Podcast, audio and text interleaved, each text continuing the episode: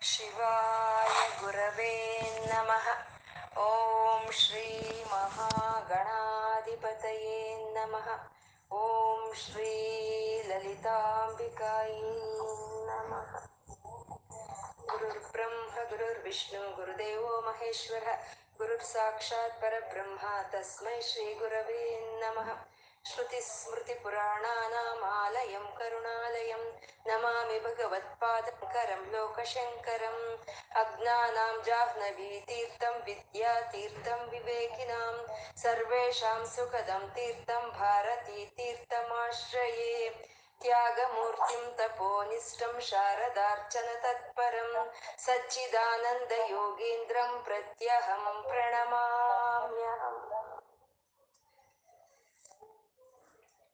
ಶಂಕರರು ಬರೆದಂಥ ಒಂದು ಸ್ತೋತ್ರಗಳು ಹಾಗೆ ಅಂತಂದ್ರೆ ಭಾಷ್ಯ ಗ್ರಂಥಗಳು ಪ್ರಕರಣ ಗ್ರಂಥಗಳು ಮತ್ತೆ ಸ್ತೋತ್ರ ಗ್ರಂಥಗಳು ಅಂತ ಹೇಳ್ಕೊಂಡ್ವಿ. ಹಾಗೆ ಆ ಸ್ತೋತ್ರ ಗ್ರಂಥಗಳನ್ನ ಸಾಮಾನ್ಯ ಜನರಿಗಾಗಿ ಆ ಸ್ತೋತ್ರಗಳನ್ನು ಬರೆದಂತ ಶಂಕರರು ಸೌಂದರ್ಯ ಲಹರಿಯ ನೂರು ಶ್ಲೋಕಗಳನ್ನ ಸೌಂದರ್ಯ ಲಹರಿಯನ್ನ ಬರೀತಾರೆ. ಆ ಸೌಂದರ್ಯ ಲಹರಿಯಲ್ಲಿ ಅಮ್ಮನವರ ಒಂದು ಸೌಂದರ್ಯದ ವರ್ಣನೆಯನ್ನು ಮಾಡಿದ್ದಾರೆ. ಆ ಸೌಂದರ್ಯ ಅನ್ನೋದು ನಾಲ್ಕು ವಿಧವಾಗಿರುತ್ತೆ. ಸ್ಥೂಲ ಸೌಂದರ್ಯ ಅಂದ್ರೆ ನಾವು ಏನು ಅಮ್ಮನವ್ರನ್ನ ವರ್ಣನೆ ಮಾಡ್ಕೊಂಡಿದೀವೋ ಅದು ಸ್ಥೂಲ ಸೌಂದರ್ಯ. ಸೂಕ್ಷ್ಮ ಸೌಂದರ್ಯ ಅಂತಂದ್ರೆ ಪಂಚದಶಾಕ್ಷರಿ ಮಂತ್ರ, ಹದಿನೈದು ಅಕ್ಷರಗಳು ಇರುವಂತ ಮಂತ್ರ, ಮೊದಲನೇ ಕೂಟ ಐದು ಅಕ್ಷರಗಳು, ಎರಡನೇ ಕೂಟ ಆರು ಅಕ್ಷರಗಳು, ಮೂರನೇ ಕೂಟ ನಾಲ್ಕು ಅಕ್ಷರಗಳನ್ನು ಸೇರಿರುವಂತ ಪಂಚದಶಾಕ್ಷರಿ ಮಂತ್ರವೇ. ಅಮ್ಮನವರ ಸ್ಥೂಲ ಸೌಂದರ್ಯ ಅಂತ ಹೇಳ್ಕೊಂಡಿದೀವಿ. ಮತ್ತೆ ಕುಂಡಲಿನಿ ಅಂದ್ ಅನ್ನೋದು ಸೂಕ್ಷ್ಮ ತರ ಸೌಂದರ್ಯ. ಮತ್ತೆ ಆ ಪರಮಾತ್ಮ ನಾಮರೂಪ ಇಲ್ದಲೇ ಇರುವಂತ ಚೈತನ್ಯ ಅಂದ್ರೆ ಅದೇ ಸೂಕ್ಷ್ಮ ತಮ ಸೌಂದರ್ಯ. ಈ ನಾಲ್ಕು ಸೌಂದರ್ಯಗಳ ಲಹರಿಯೇ ನೂರು ಶ್ಲೋಕಗಳ ಸೌಂದರ್ಯ ಲಹರಿ ಅಂತ ಹೇಳ್ಕೊಂಡಿದೀವಿ. ಮೊದಲನೇ ಶ್ಲೋಕದಲ್ಲೇ ಮೊದಲನೆಯ ಶ್ಲೋಕದಲ್ಲೇ ಗುರುಗಳು ಹೇಳ್ತಾ ಇದ್ದಾರೆ, ಆ ಶಿವಶಕ್ತಿಯ ಯುಕ್ತೋ ಆ ಈಶ್ವರನ ಜ, ಈಶ್ವರನ ಸ್ವಯಂ ಪ್ರಕಾಶಕನಾದಂತ ಈಶ್ವರನು ಆ ಶಕ್ತಿ ಜೊತೆ ಸೇರಿದ್ರೆ ಮಾತ್ರನೇ ಅವನಿಗೆ ಆ ಸೃಷ್ಟಿ, ಸ್ಥಿತಿ, ಲಯ ಕಾರ್ಯಗಳನ್ನು ಮಾಡೋದಕ್ಕೆ ಅವನು ಪ್ರಭಾವಿತನಾಗ್ತಾನೆ.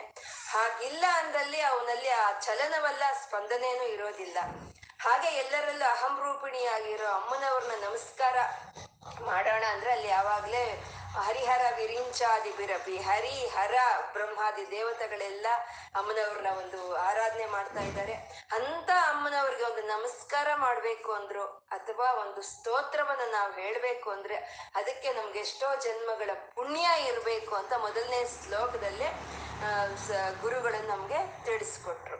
ಎರಡನೇ ಎರಡನೇ ಶ್ಲೋಕದಲ್ಲಿ ಈ ಪ್ರಪಂಚ ಹೇಗ್ ಬಂತು ಅನ್ನೋದನ್ನ ತೋರಿಸ್ತಾ ಇದ್ದಾರೆ ಸುಮಹಾಡಿ ಎರಡನೇ ಶ್ಲೋಕ.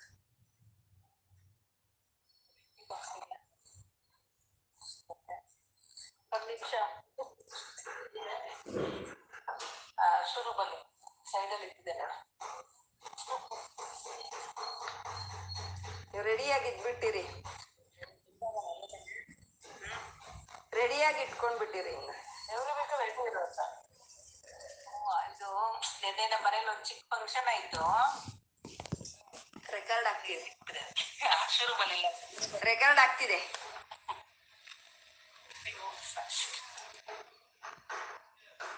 ಬಾಸ್ ಬರಲ್ಲ ನಂಗೆ. ಬೇಗ ಶುಭ ರೇಖಾ ಇಲ್ಲ,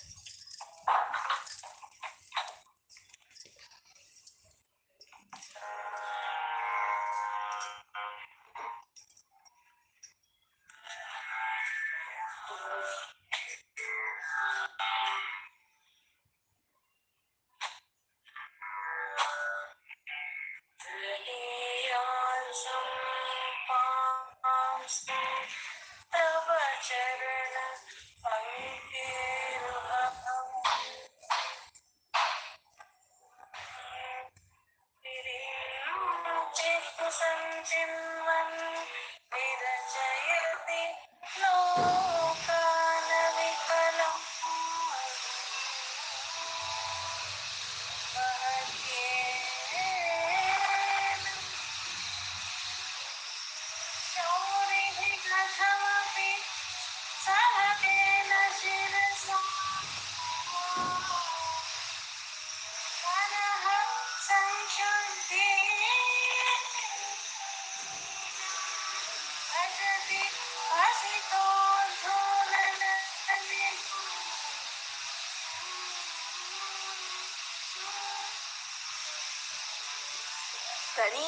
ಅಂದ್ರೆ ತನೀಯಾಂಸ ಒಂದು ಸಣ್ಣನೆ, ಒಂದು ಒಂದು ಸಣ್ಣನೆ ಅಂಶ ತನೀಯಾಂಶಂ ಪಾಂಶುಂ. ಪಾಂಶುಂ ಅಂತಂದ್ರೆ ಒಂದು ಪಾದದ ಧೂಳಿಯನ್ನ ಪಾಂಶುಂ ಅಂತ ಹೇಳ್ತಾರೆ. ಆ ಪಾದ ಧೂಳಿಯ ಒಂದು ಸಣ್ಣ ಅಂಶ, ಅಂಶವನ್ನ ತನೀಯಾಂಶಂ ಪಾಂಶಂ, ತವಚರಣ ಪಂಕೇರುಹಂ. ಅಂದ್ರೆ ಪಂಕೇರುಹ ಭವಂ ಅಂತಂದ್ರೆ ಆ ಆ ಪಾದದ ಒಂದು, ಪಾದದ ಧೂಳಿಯಿಂದ ಒಂದು ಸಣ್ಣ ಕಣ. ಒಂದು ಪಾದ ಧೂಳಿಯಲ್ಲಿ ಒಂದು ಸಣ್ಣ ಕಣವನ್ನ ವಿರಿಂಚಿಹಿ ಸಂಚಿನ್ವನ್. ಅಂದ್ರೆ ವಿರಿಂಚಿಹಿ ಅಂದ್ರೆ ಬ್ರಹ್ಮದೇವರು. ಸಂಚಿನ್ವನ್ ಅಂದ್ರೆ ಸಂಪಾದನೆ ಮಾಡಿದ್ರು ಅಮ್ಮನವರ ಪಾದ ಧೂಳಿಯ ಒಂದು ಸಣ್ಣ ಕಣವನ್ನ ಬ್ರಹ್ಮದೇವರು ಸಂಪಾದನೆ ಮಾಡಿದ್ರು. ಆ ಸಂಪಾದನೆ ಮಾಡಿರೋದು ಹೇಗೆ ಅಂದ್ರೆ ಸಂಚಿನ್ವನ್ ಅಂದ್ರೆ ಅತ್ಯಂತ ಭಕ್ತಿಯಿಂದ, ಅತ್ಯಂತ ಒಂದು ಶ್ರದ್ಧೆಯಿಂದ ಅದನ್ನ ಸಂಪಾದನೆ ಮಾಡ್ತಾರಂತೆ. ಯಾಕೆ ಅಂದ್ರೆ ಅತ್ಯಂತ ಅಮೂಲ್ಯವಾಗಿರುವಂತಹದ್ದು, ಅದು ಅತ್ಯಂತ ಪವಿತ್ರವಾಗಿರುವಂತಹದ್ದು ಅಂತ ಹೇಳಿ ಅಮ್ಮನವರ ಒಂದು ಪಾದ ಧೂಳಿಯ ಒಂದು ಸಣ್ಣ ಅಂಶವನ್ನ, ಒಂದು ಸಣ್ಣ ಕಣವನ್ನ ಬ್ರಹ್ಮದೇವರು ಸಂಚಿನ್ವನ್ ಸಂಪಾದನೆ ಮಾಡಿದ್ರು. ಆ ಸಂಪಾದನೆ ಮಾಡಿದಂತ ಒಂದು ಆ ಸಣ್ಣ ಕಣುವಿನಿಂದ, ಒಂದು ಸಣ್ಣ ಒಂದು ಭಾಗದಿಂದ ವಿರಿಂಚಿ ಸಂಚಿನ್ವನ್ ವಿರಚಯತಿ ಲೋಕಾನ ವಿಕಲಂ ವಿರಚತೆ ವಿರಚಯತಿ ಅಂದ್ರೆ ರಚನೆ ಮಾಡಿದ್ರು. ಏನ್ ಮಾಡಿದ್ರು? ಲೋಕಾನ ವಿಕಲಂ ಅಂದ್ರೆ ಎಲ್ಲಾ ಲೋಕಗಳನ್ನ ಸೃಷ್ಟಿ ಮಾಡಿದ್ರಂತೆ. ಯಾವ್ದ್ರಿಂದ? ಅಮ್ಮನವರ ಒಂದು ಪಾದ ಧೂಳಿಯಿಂದ, ಒಂದು ಪಾದ ಧೂಳದ ಕಣದಿಂದ ಒಂದು ಸಣ್ಣ ಅಂಶವನ್ನು, ತನೀಯ ಅಂಶ ಸಣ್ಣ ಅಂಶವನ್ನು ಸಂಗ್ರಹಿಸಿ ಅಮೂಲ್ಯವಾದಂತ ಒಂದು ಆ ಪಾದ ಧೂಳಿಯನ್ನ ಅತ್ಯಂತ ಭಕ್ತಿಯಿಂದ ಸಂಗ್ರಹಿಸಿ ಅದರಲ್ಲಿ ಎಲ್ಲಾ ಲೋಕಗಳನ್ನು ರಚನೆ ಮಾಡಿದ್ರಂತ. ಹಾಗೆ ಆ ರಚನೆ ಮಾಡುವಾಗ ಏನ್ ಮಾಡಿದ್ರು? ಲೋಕಾನ ವಿಕಲಂ. ಅಂದ್ರೆ ಅವಿಕಲಂ ಅಂತಂದ್ರೆ ಯಾವುದಕ್ಕೂ ಅಲ್ಲಿ ಒಂದು ಕುಂದು ಕೊರತೆ ಅನ್ನೋದು ಇರಬಾರ್ದು. ಎಲ್ಲವೂ ಸಮೃದ್ಧಿಯಾಗಿ ಸೃಷ್ಟಿ ಮಾಡಿದ್ರಂತೆ. ಯಾವ್ದ್ರಿಂದ? ಒಂದು ಸಣ್ಣ ಪಾದದ ಒಂದು ಧೂಳಿ ಕಣದ ಒಂದು ಸಣ್ಣ ಅಂಶದಿಂದ. ಆ ಸ, ಹೇಗಿರ್ಬೇಕು ಹಾಗೆ ಹೇಗಿರ್ಬೇಕು ಹಾಗೆ ಅತ್ಯಂತ ಒಂದು ಒಳ್ಳೆಯ ಶ್ರೇಷ್ಠ ರೀತಿಯಲ್ಲಿ ಆ ಬ್ರಹ್ಮಾಂಡಗಳನ್ನೆಲ್ಲ ಬ್ರಹ್ಮದೇವರು ರಚನೆ ಮಾಡ್ತಾರೆ. ಅದು ವಿಕಲಂ, ಅವಿಕಲಂ ಅಂತಂದ್ರೆ ಒಂದಕ್ಕೊಂದು ತಗಲ್ತಾ ಇಲ್ವಂತೆ. ಅಷ್ಟೇ ಅಲ್ವಾ? ಪಕ್ಕದಲ್ಲಿ ಅಂಗಡಿ ಜೋಡಿಸಿದಂಗೆ ಸಾಮಾನ್ ಜೋಡಿಸಿದ್ರೆ ಭೂಮಿ ಬುಧ ಗ್ರಹ ಶುಕ್ರ ಗ್ರಹ ಶನಿ ಗ್ರಹ ಹೇಗಿರ್ತಾ ಇತ್ತು? ಸೃಷ್ಟಿ ಇರ್ತಾ ಇತ್ತ? ಇರ್ತಾ ಇಲ್ಲ ಅದಕ್ಕೆ ಹವಿಕಲ ಒಂದಕ್ಕೊಂದು ತಗಲ್ದಲೆ ದೂರ ದೂರ ದೂರ, ದೂರವಾಗಿ ಎಲ್ಲಾದ್ನು ಸೃಷ್ಟಿ ಮಾಡಿದ್ರಂತೆ ಬ್ರಹ್ಮದೇವರು, ಅಮ್ಮನವರ ಒಂದು ಪಾದ. ಕ ಧೂಳಿ ಕಣದಿಂದ ಒಂದು ಸಣ್ಣ ಅಂಶವನ್ನು ಸಂಗ್ರಹಿಸಿ ಅತ್ಯಂತ ಭಕ್ತಿಯಿಂದ ಅದನ್ನ ಎಲ್ಲಾ ಬ್ರಹ್ಮಾಂಡಗಳನ್ನು ಸೃಷ್ಟಿ ಮಾಡಿದ್ರು ಬ್ರಹ್ಮದೇವರು. ಅಂದ್ರೆ ಬ್ರಹ್ಮದೇವರಿಗೆ ಸೃಷ್ಟಿ ಮಾಡುವಂತ ಶಕ್ತಿಯನ್ನ ಅಮ್ಮನೇ ಕೊಟ್ಟಿರೋದು. ಆ ಬ್ರಹ್ಮದೇವರಿಗೆ ಸೃಷ್ಟಿ ಮಾಡೋ ಅಂತ ಶಕ್ತಿಯನ್ನು ಕೊಟ್ಟಿರುವಂತ ಅಮ್ಮನವರೇ ಸೃಷ್ಟಿ ಮಾಡೋದಕ್ಕೆ ಒಂದು ರಾ ಮೆಟೀರಿಯಲ್ ಅಂತೀವಲ್ವ ನಾವು, ಅದು ಮುಡಿ ಪದಾರ್ಥ ಅಂತೀವಲ್ವ. ಆ ರಾ ಮೆಟೀರಿಯಲ್ನ ಆ ಮುಡಿ ಪದಾರ್ಥವನ್ನ ಬ್ರಹ್ಮದೇವರಿಗೆ ಅಮ್ಮನವರೇ ಕೊಟ್ರು ಅಂತ ಒಂದು ಆ ಪಾದ ಧೂಳಿಯ ಒಂದು ಕಣದಿಂದ ಅಂತ. ಅಂತ ಸ ರಚನೆ ಅದೇ ಅದು ಆ ರಚನೆ ಮಾಡಿದ್ದು ಹೇಗ್ ಮಾಡಿದ್ರು ಅಂತಂದ್ರೆ ವಿರಿಂಚಿಹಿ ಸಂಚಿನ್ವನ್ ವಿರಿಂಚಿಹಿ ಅಂದ್ರೆ ವಿರಿಂಚಿಹಿ ಸಂಚಿನ್ವನ್ ವಿರಚಯತಿ, ಅಂದ್ರೆ ವಿರಚಯತಿ ಅಂದ್ರೆ ಅತ್ಯಂತ ಶ್ರೇಷ್ಠವಾಗಿ ಮಾಡಿದ್ರು. ಸುಮ್ನೆ ಮಾಡಿದ್ರೆ ಅದು ರಚನೆ ಆಗುತ್ತೆ. ಆ ವಿರಿಂಚಿ ಅಂದ್ರೆ ಅಷ್ಟಂತ ಶ್ರೇಷ್ಠವಾಗಿ ಇದನ್ನೆಲ್ಲಾನು ಸೃಷ್ಟಿ ಮಾಡಿದ್ರು ಅಂತ. ಅದಕ್ಕೆ ಆ ಶ್ರೇಷ್ಠ ರೀತಿಯಲ್ಲಿ ಅವರು ಎಲ್ಲವನ್ನು ಸೃಷ್ಟಿ ಮಾಡ್ತಾರೆ. ಅದಕ್ಕೆ ಅವ್ರಿಗೆ ವಿರಿಂಚಿ ಅಂತ ಹೆಸರು ಬಂದಿರೋದು. ಬ್ರಹ್ಮದೇವರಿಗೆ ವಿರಿಂಚಿ ಅಂತಾರೆ. ಅಂದ್ರೆ ಒಳ್ಳೆ ರೀತಿಯಲ್ಲಿ ರಚನೆ ಮಾಡ್ತಾರೆ ಅವರು ಅಂತ ಹಾಗೆ. ಹಾಗೆ ಅವರು ಅತ್ಯಂತ ಶ್ರೇಷ್ಠವಾಗಿ ಸೃಷ್ಟಿ ಮಾಡಿದಂತ ಎಲ್ಲಾ ಬ್ರಹ್ಮಾಂಡಗಳನ್ನು ಎಲ್ಲಾ ಬ್ರಹ್ಮಾಂಡಗಳನ್ನು ವಿರಿಂಚಿ ಸಂಚಿನ್ವ ವಿರಚಯಿತಿ ಲೋಕಾನವಿಕಲಂ. ವಹತ್ಯೇನಂ ಶೌರಿಹಿ. ವಹತ್ಯೇನಂ ಅಂತಂದ್ರೆ ಅದನ್ನ ಜವಾಬ್ದಾರಿಯನ್ನ ತಗೊಂಡ. ಯಾರು? ಶೌರಿಹಿ. ಅಂದ್ರೆ ವಿಷ್ಣು. ಆ ಜವಾಬ್ದಾರಿಯನ್ನ ತಗೊಂಡ. ಅಂದ್ರೆ ಏನ ಎಲ್ಲ ಬ್ರಹ್ಮದೇವರು ಸೃಷ್ಟಿ ಮಾಡಿರೋ ಅಂತ ಎಲ್ಲಾ ಬ್ರಹ್ಮಾಂಡಗಳನ್ನು ರಕ್ಷಣೆ ಮಾಡಿ ಅಂತ ಒಂದು ಹೊಣೆಯನ್ನ, ಪೋಷಣೆ ಮಾಡಿ ಅಂತ ಒಂದು ಹೊಣೆಯನ್ನ, ಅಂದ್ರೆ ಸ್ಥಿತಿ ಕಾರ್ಯ. ಆ ಸ್ಥಿತಿ ಕಾರ್ಯವನ್ನು ಮಾಡೋ ಅಂತ ಒಂದು ಜವಾಬ್ದಾರಿಯನ್ನ ಆ ಶೌರಿಗೆ, ಅಂದ್ರೆ ಆ ವಿಷ್ಣು ತನ್ನ ತಾನ್ ತಗೊಂಡಂತೆ. ಹೇಗ್ ತಗೊಂಡ ಅಂದ್ರೆ ಕಥಮಪಿ ಸಹಸ್ರೇಣ ಶಿರಸಾಂ.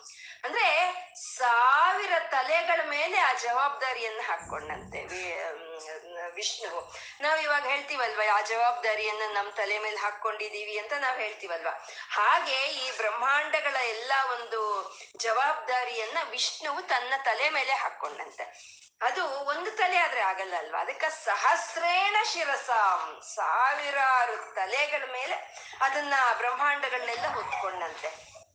ಅಂದ್ರೆ ಇಲ್ಲಿ ಸಾವಿರಾರು ಅಂತಂದ್ರೆ ನಾವು ಲೆಕ್ಕ ಹಾಕುವಂತ ಸಾವಿರ ಅಂತ ಅಲ್ಲ ಒಂದು, ಎರಡು, ಮೂರು ಅಂತ ಅನಂತವಾದ ಒಂದು ಶಕ್ತಿಯಿಂದ, ಅತ್ಯಂತ ಶಕ್ತಿಯಿಂದ, ಆ, ಬ್ರಹ್ಮದೇವರು ಸೃಷ್ಟಿ ಮಾಡಿರೋ ಅಂತ ಎಲ್ಲಾ ಬ್ರಹ್ಮಾಂಡಗಳನ್ನ ತನ್ನ ತಲೆ ಮೇಲೆ ಹೊತ್ಕೊಂಡ ವಿಷ್ಣು ಅಂತ. ಅದರಲ್ಲಿ ಒಂದು ಕಥಮಪಿ ಅಂತ ಒಂದು ಪದವನ್ನು ಬರೆದಿದ್ದಾರೆ. ಕಥಮಪಿ ಅಂದ್ರೆ ಹೇಗೋ, ಹೇಗ್ ಮಾಡಿದ್ರೋ ಏನೋ ಅಂತ ನಾವ್ ಅಂತೀವಲ್ವಾ? ಹಾಗೆ ಹೇಗೋ ಆ ಬ್ರಹ್ಮದೇವರು ಸೃಷ್ಟಿ ಮಾಡಿದ ಎಲ್ಲಾ ಬ್ರಹ್ಮಾಂಡಗಳನ್ನ ಆ ಶೌರಿ ಹೇಗೋ ತಲೆ ಮೇಲೆ ಅದನ್ನ ಹಾಕೊಂಡು ಪೋಷಣೆ ಮಾಡ್ತಾ ಇದ್ದಾರೆ ಅಂತ. ಹರಿ, ಶೌರಿ ವಿರಿಂ ಎತ್ಕೊಡ್ಬೇಕು ವಿರಿಂಚಿ ಸಂಚಿನ್ವನ್ ವಿರಚಯತಿ ಲೋಕಾನ ವಿಕಲಂ. ವಹತ್ಯೇನಂ ಶೌರಿ ಕಥಮಪಿ ಸಹಸ್ರೇಣ ಶಿರಸಾಂ. ಹರಹ ಸಂಕ್ಷುದ್ಯೈನಂ ಅದನ್ನ ಅರಹ. ಅರ್ಹ ಅಂದ್ರೆ ಹರಿಸೋನು ಅಂತ. ನೋಡಿ ಹೆಸರುಗಳು ಇಲ್ಲಿ ಎಷ್ಟು ಚೆನ್ನಾಗಿ ಹೇಳ್ತಾರೆ ಆ ಪರಬ್ರಹ್ಮನ ಹೆಸರುಗಳು ಅಂತಂದ್ರೆ ಹರಿಸೋನು. ಎಲ್ಲವನ್ನು ತನ್ನ ಒಳಕ್ಕೆ ತಗೊಳ್ಳೋ ಅಂತ ಪರಬ್ರಹ್ಮ ಅವನು ಅರ್ಹ. ಅವನು ಎಲ್ಲವನ್ನು ಅವನು ತಗೊಳ್ತಾನೆ, ಅರ್ಹ. ಅಲ್ಲಿ ಶೌರಿಹಿ ಅಂದ್ರು ಶೌರಿಹಿ ಅಂದ್ರೆ ಆ ಶೂರತ್ವವನ್ನು ತೋರಿಸ್ತಾನೆ. ಏಕೆಂದ್ರೆ ಎಲ್ಲ ರಕ್ಷಣೆ ಮಾಡ್ಬೇಕು ಅಂದ್ರೆ ಆ- ಶೌರತ್ವ ಇರ್ಬೇಕಲ್ವಾ? ಅದಕ್ಕೆ ಅಲ್ಲಿ ಶೌರಿಹಿ ಅಂತಂದ್ರು ಆ ಪರಬ್ರಹ್ಮನ ಶಕ್ತಿ ಶೌರಿ ಆಯ್ತು. ಇಲ್ಲಿ ಆ ಎಲ್ಲವನ್ನು ತನ್ನ ಒಳಕ್ಕೆ ತಗೊಳ್ಳೋ ಅಂತ ಶಕ್ತಿ ಅದೇ ಅರಹ ಅಂತ ಅಂದ್ರು. ಆ ಹರಹ ಸಂಕ್ಷುದ್ಯೈನಂ. ಭಜತಿ ಭಜಿತೋದ್ವಲನ ವಿಧಿ.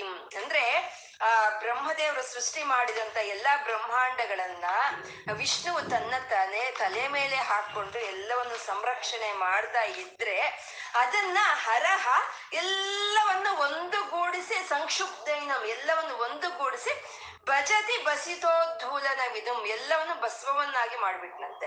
ಅಂದ್ರೆ ಎಲ್ಲ ಪ್ರಳಯ ಕಾಲದಲ್ಲಿ ಅಷ್ಟೇ ಅಲ್ವಾ? ಇರೋದೆಲ್ಲ ಭಸ್ಮ ಆಗೋಗುತ್ತೆ ಅಲ್ವಾ? ಹಾಗೆ ಭಸ್ಮವಾಗಿ ಭಸ್ಮ ಆಗೋಗಿ ಎಲ್ಲ ಒಂದು ಭಸ್ಮವಾಗಿ ಆಗೋಯ್ತು ಎಲ್ಲ ಬ್ರಹ್ಮಾಂಡಗಳು. ಅದನ್ನ ಎಲ್ಲಿ ಹಾಕೋದು? ಅದು ಅತ್ಯಂತ ಅಮೂಲ್ಯವಾಗಿರುವಂತಹದ್ದು. ಅತ್ಯಂತ ಪವಿತ್ರವಾಗಿರುವಂತಹದ್ದು. ಹಾಗೆ ಅಮೂಲ್ಯವಾಗಿ ಪವಿತ್ರವಾಗಿ ಇರುವಂತಹದ್ದು ಮತ್ತೆ ಬೇಕಾಗಿ ಬರೋ ಅಂತದನ್ನ ಎಲ್ಲೋ ಎಲ್ಲಿ ಹಾಕೋದು ನಾನು ಅಂತ ಹೇಳಿ ಆ ಭಸ್ಮವನ್ನೆಲ್ಲ ತನ್ನ ಶರೀರಕ್ಕೆ ಎಲ್ಲ ಬಳಕೊಂಡ್ಬಿಟ್ನಂತೆ ಅದೇ ಭಸ್ಮಧಾರಿ ಅಂತ ಹೇಳೋ ಅಂತದ್ದು ಈಶ್ವರ ಅಮ್ಮನವರ ಒಂದು ಪಾದ ಧೂಳಿಯಿಂದ ತಯಾರು ಮಾಡಿದಂತ ಎಲ್ಲ ಬ್ರಹ್ಮಾಂಡಗಳನ್ನು ಭಸ್ಮವನ್ನಾಗಿ ಮಾಡಿ ಅದನ್ನ ತನ್ನ ಮೈಗೆ ಎಲ್ಲ ಹಚ್ಕೊಂಡ್ಬಿಟ್ಟ ಅಂತ.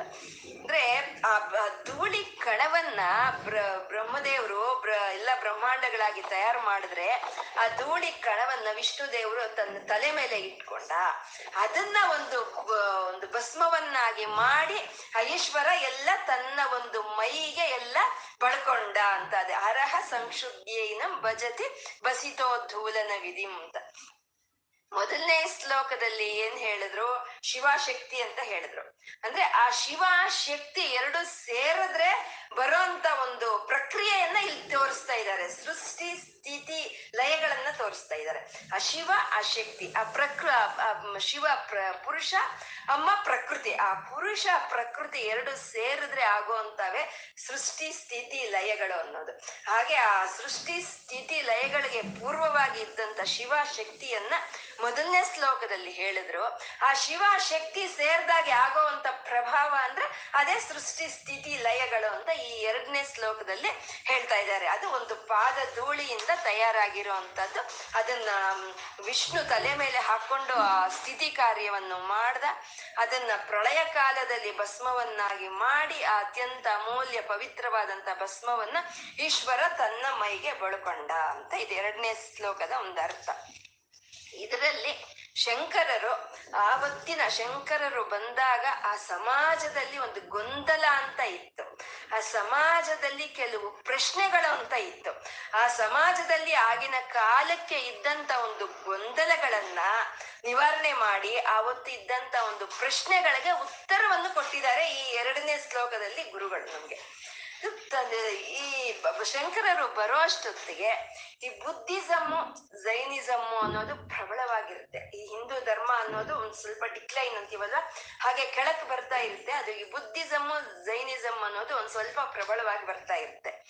ಅವು ಏನ್ ಬೇರೆ ಅಲ್ಲ, ಅವು ಹಿಂದೂ ಧರ್ಮದಲ್ಲಿ ಬಂದಂತವೇ, ಅವು ಹಿಂದೂ ಧರ್ಮದಲ್ಲಿ ಭಾಗವೇ. ಆದ್ರೆ ಒಂದ್ ಸ್ವಲ್ಪ ಅಭಿಪ್ರಾಯ ಭೇದ ಅಂತೀವಲ್ವಾ? ಅಂದ್ರೆ ಡಿಫರೆನ್ಸ್ ಆಫ್ ಒಪಿನಿಯನ್ ಅಂತೀವಲ್ವಾ? ಹಾಗೆ ಆ ಹಿಂದೂ ಧರ್ಮಕ್ಕೂ ಅದಕ್ಕೂ ಒಂದ್ ಸ್ವಲ್ಪ ಒಂದು ಅಭಿಪ್ರಾಯ ಭೇದ ಇರುವಂತಹದ್ದು ಅವು ವೇದ ವಿರುದ್ಧವಾದಂತ ಮತಗಳು ಅಂತಾನೆ ಹೇಳ್ಬೋದು. ವೇದ ವಿರುದ್ಧವಾದಂತ ಮತಗಳು. ಆ ಜೈನಿಸಮ್ ಆಗ್ಬೋದು ಬುದ್ಧಿಸಮ್ ಆಗ್ಬೋದು. ಯಾಕೆಂದ್ರೆ ಅದು ಪ್ರತಿಪಾದನೆ ಮಾಡಿರುವಂತ ತತ್ವಗಳು ಅಂತಾವು ಈ ವೇದ ಪರವಾಗಿ ಬಂದಿರುವಂತ ಶಾಸ್ತ್ರಗಳು ಅಂದ್ರೆ ನಾವು ಹೇಳ್ಕೊಂಡ್ವಿ, ನ್ಯಾಯಶಾಸ್ತ್ರ, ಮೀಮಾಂಸ, ಆ, ಸಾಂಖ್ಯಶಾಸ್ತ್ರ ಅಂತ ಹೇಳ್ಕೊಂಡಿದೀವಲ್ವಾ ಆ ಸಾಂಖ್ಯ ಶಾಸ್ತ್ರವನ್ನು ಬರೆದವರು ಕಪಿಲ ಮಹರ್ಷಿಗಳು.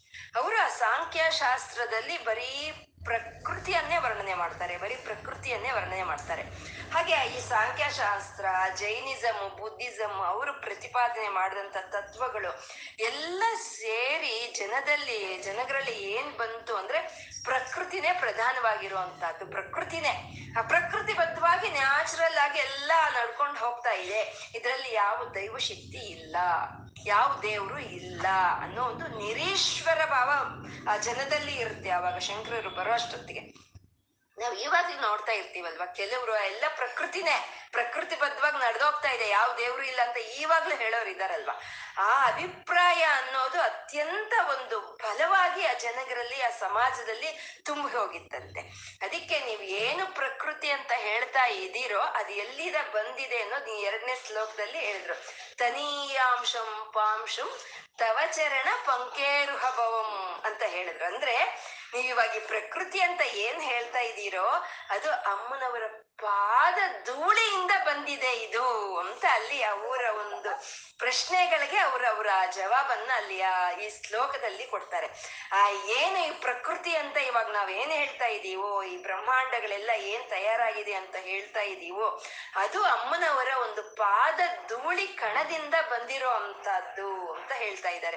ಅಲ್ಲಿ ತವ ಅಂತ ಹೇಳಿದ್ರು. ತವ ಚರಣ ಪಂಕೇರುಹಭವಂ ಅಂತಂದ್ರೆ ನಿನ್ನ ನಿನ್ನ ಪಾದದ ಧೂಳಿಯಿಂದನೇ ಈ ಪ್ರಕೃತಿ ಎಲ್ಲ ಬಂದಿದೆ ಅಂತ ಹೇಳೋವಂತಹದ್ದು ಇದು ಸೈಂಟಿಫಿಕ್ ಆಗಿ ಆಲೋಚನೆ ಮಾಡಿದ್ರು ಅಥವಾ ಫಿಲಾಸಫಿಕಲ್ ಆಗಿ ನಾವು ಆಲೋಚನೆ ಮಾಡಿದ್ರು ಅದಕ್ಕೆ ದೀಟಾಗಿ ನಿಂತ್ಕೊಳ್ಳೋ ಅಂತ ಒಂದು ತತ್ವಗಳು ಅಂದ್ರೆ ಶಂಕರರ ತತ್ವಗಳೇ ಅದು. ನೀವು ಸೈಂಟಿಫಿಕ್ ಆದ್ರೂ ಆಗ್ಬೋದು ಫಿಲಾಸಫಿಕಲ್ ಆಗ್ಬೋದು. ಶಂಕರರು ಏನು ಪ್ರತಿಪಾದನೆ ಮಾಡಿದಾರೋ, ಹಿಂದೂ ಮತ ಏನ್ ಹೇಳಿದೆಯೋ, ಅದು ದಿಟ್ಟಾಗಿ ನಿಂತ್ಕೊಳ್ಳೋ ಅಂತದ್ದು ಇವಾಗ ನಮ್ಗೆ ಈ ಸೈನ್ಸ್ ಅಲ್ಲಿ ಒಂದು ಥೇರಿ ಇದೆ ಬಿಗ್ ಬ್ಯಾಂಗ್ ಥೇರಿ ಅಂತ ಹೇಳ್ತಾರೆ.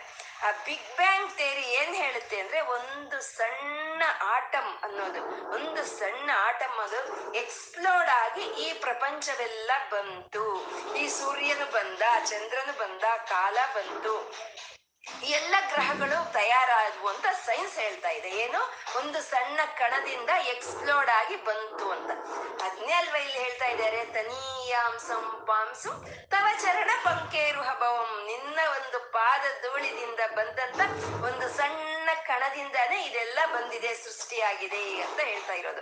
ಹಾಗೆ ಫಿಲಾಸಫಿಕಲ್ ಆಗೋದಾದ್ರೂ ಆಗ್ಬೋದು ಅಥವಾ ಸೈಂಟಿಫಿಕ್ ಆದ್ರೂ ಆಗ್ಬಹುದು ಅದನ್ನ ತೀಟಾಗಿ ನಿಂತ್ಕೊಳ್ಳೋ ಅಂತ ತತ್ವಗಳು ಅಂದ್ರೆ ಒಂದು ಶಂಕರರ ಒಂದು ತತ್ವಗಳೇ. ಇನ್ನು ಬಾಕಿ ಮತಗಳ ಎಲ್ಲವೂ ಕಾಫಿ ಕಪ್ಪುಗಳು, ಟೀ ಕಪ್ ಹೊಡೆದೋದಂಗ್ ಹೊಡೆದೋಗ್ಬಿಡುತ್ತಂತೆ ಈ ತತ್ವದ ಮುಂದೆ. ಅಷ್ಟೇ ಅಲ್ವಾ? ನಾವು ಹೆಸರುಗಳು ಹೇಳ್ಕೊಡೋದು ಬೇಡ. ಯಾವ ಮತ ಅಂತ ಇವಾಗೆಲ್ಲ ಹೊರಟೋಯ್ತು ಅಲ್ವಾ ಹಾಗೆ? ಹಾಗೆ ಆ ಸಮಾಜದಲ್ಲಿ ಆವತ್ತಿನ ದಿನ ಇದ್ದಂತ ಒಂದು ಒಂದು ಸಮಸ್ಯೆಗಳಿಗೆ ಪರಿಷ್ಕಾರವನ್ನ ಈ ಒಂದು ತನೀಯಾಂ ಸಂಪಾಂಸಂ ತವಚರಣ ಪಂಕೇರುಹಭುವಂ ಅನ್ನೋ ಒಂದು ಇದ್ರಲ್ಲಿ ಹೇಳಿದ್ದಾರೆ. ನಾವು ಬೇಕಾದ್ರೆ ಇದನ್ನ ತಪ್ಪು ಅಂತ ಹೇಳಬಹುದು.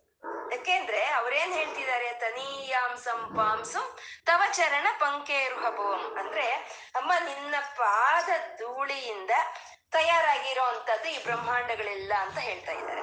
ಅಂದ್ರೆ ಬ್ರಹ್ಮಾಂಡಗಳೆಲ್ಲ ತಯಾರು ಆದ ಮೇಲೆ ಅಮ್ಮ ಓಡಾಡಿದಾಳೆ ಅಮ್ಮನ ಕಾಲಕ್ಕೆ ಧೂಳಿ ಇದೆ ಅಂದ್ರೆ ನಾವು ಒಪ್ಕೊಳ್ತೀವಿ, ಅಲ್ವಾ? ಆದ್ರೆ ಈ ಬ್ರಹ್ಮಾಂಡಗಳು ತಯಾರಾಗೋದಕ್ಕಿಂತ ಮುಂಚೆನೆ ಅಮ್ಮನ ಪಾದಿ ಧೂಳಿ ಇದೆ ಅಂದ್ರೆ ಹೇಗೆ ಒಪ್ಕೊಳ್ಳೋದು ಶಂಕರರು ತ್ರಿಕಾಲ ಜ್ಞಾನ ಸಂಪನ್ನರು. ಅವ್ರಿಗೆ ತಿಳಿದಿದೆ ನಮ್ಗಿಂತ ಅನುಮಾನ ಬರುತ್ತೆ ಅಂತ. ಅದಕ್ಕೆ ಅವ್ರು ಹೇಳಿದ್ರು, ತವ ಚರಣ ಪಂಕೇರು ಹಬವಂ ಅಂತಂದ್ರು. ಪಂಕೇರು ಹಬವಂ ಅಂದ್ರೆ ಪಂಕೆ ಅಂದ್ರೆ ಪುಷ್ಪ ಅಂತ. ಆ ಪುಷ್ಪ, ಆ ಪುಷ್ಪದಲ್ಲಿ ಆ ಪರಾ, ಪರಾಗಗಳು ಇರುತ್ತೆ ಅಲ್ವಾ? ಪುಷ್ಪ ಧೂಳಿ ಅಂತಾನು ಹೇಳ್ತೀವಿ ನಾವು. ಸಣ್ಣ ಸಣ್ಣ ಸಣ್ಣ ಧೂಳಿ ಇರುತ್ತೆ. ಆ ಪುಷ್ಪ ಎಲ್ಲಿ ಓಡಾಡಿದ್ರೆ ಅದದ್ ಬಂತು?